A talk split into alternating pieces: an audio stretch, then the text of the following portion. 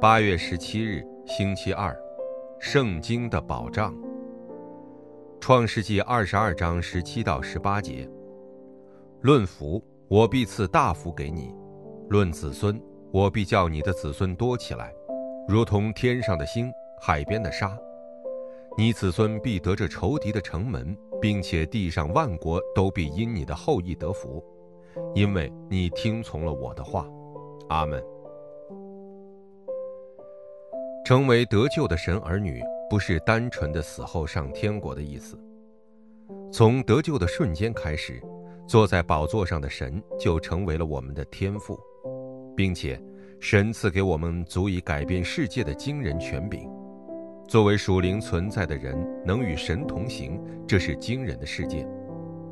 圣经里讲述了拥有超越时空的神儿女这一背景的人物的故事。我们在生活中到底丢失了什么呢？一，圣经的保障。圣经告诉我们，即使没有任何人帮助，仅仅靠着神同在的奥秘，也能拯救世界。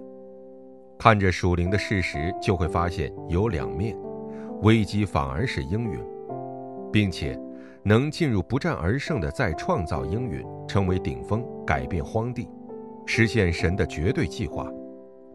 我们就是在圣经的十个踏板之上，靠着五个确信改变世界流向的证人。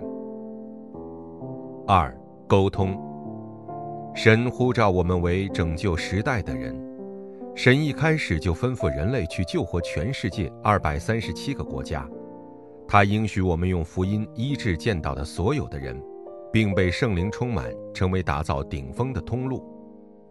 帮助在现场的人能与神沟通是非常重要的。我们如果稍稍蒙应允，就能担当医治人们并帮助他们与宝座沟通的角色。现在，如果我们在自己的现场中享受二十四小时的福分，就一定能成为改变时代和现场的证人。让我们一起拥有默想神赐给我的应许的时间吧。应许祷告，神啊。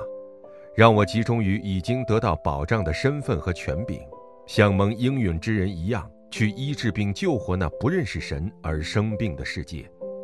奉耶稣基督之名祷告，阿门。